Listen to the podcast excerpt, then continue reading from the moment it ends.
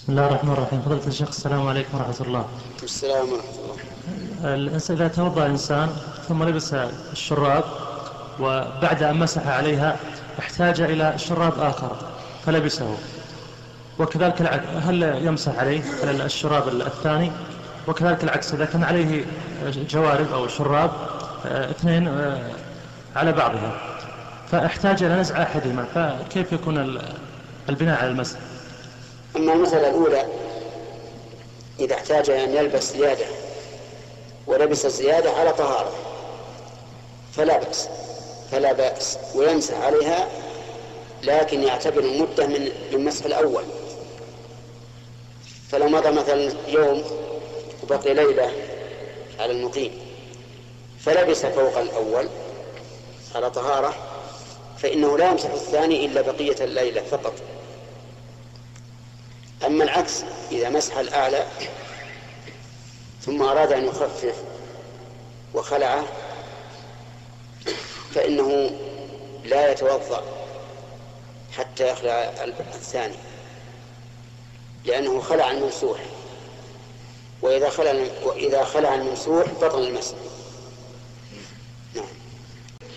الجواب واضح. طيب.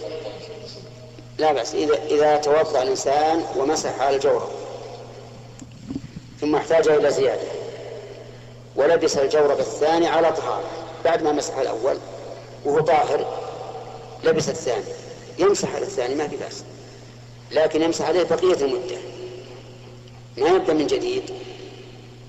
والمثال كما قلت لكم إنسان مثلا لبس جوارب في الفجر ومسح عليها الظهر والعصر والمغرب مسح عليه ولبس الجورب الثاني هل يبتدي يوم وليلة من جديد أو يكمل اليوم والليلة الماضية؟ يكمل ال- اليوم والليلة الماضية. السؤال الآن بجيب جوابه موضح إن شاء الله. فالآن يمسح ما بقي من المدة ولو كان وقتا واحدا. العكس لو كان لبس اثنين ولما مضى نصف يوم خلع الذي كان يمسحه. فهنا يجب أن يتوضأ للصلاة بدون خف يعني بدون جورب يخلع الجورب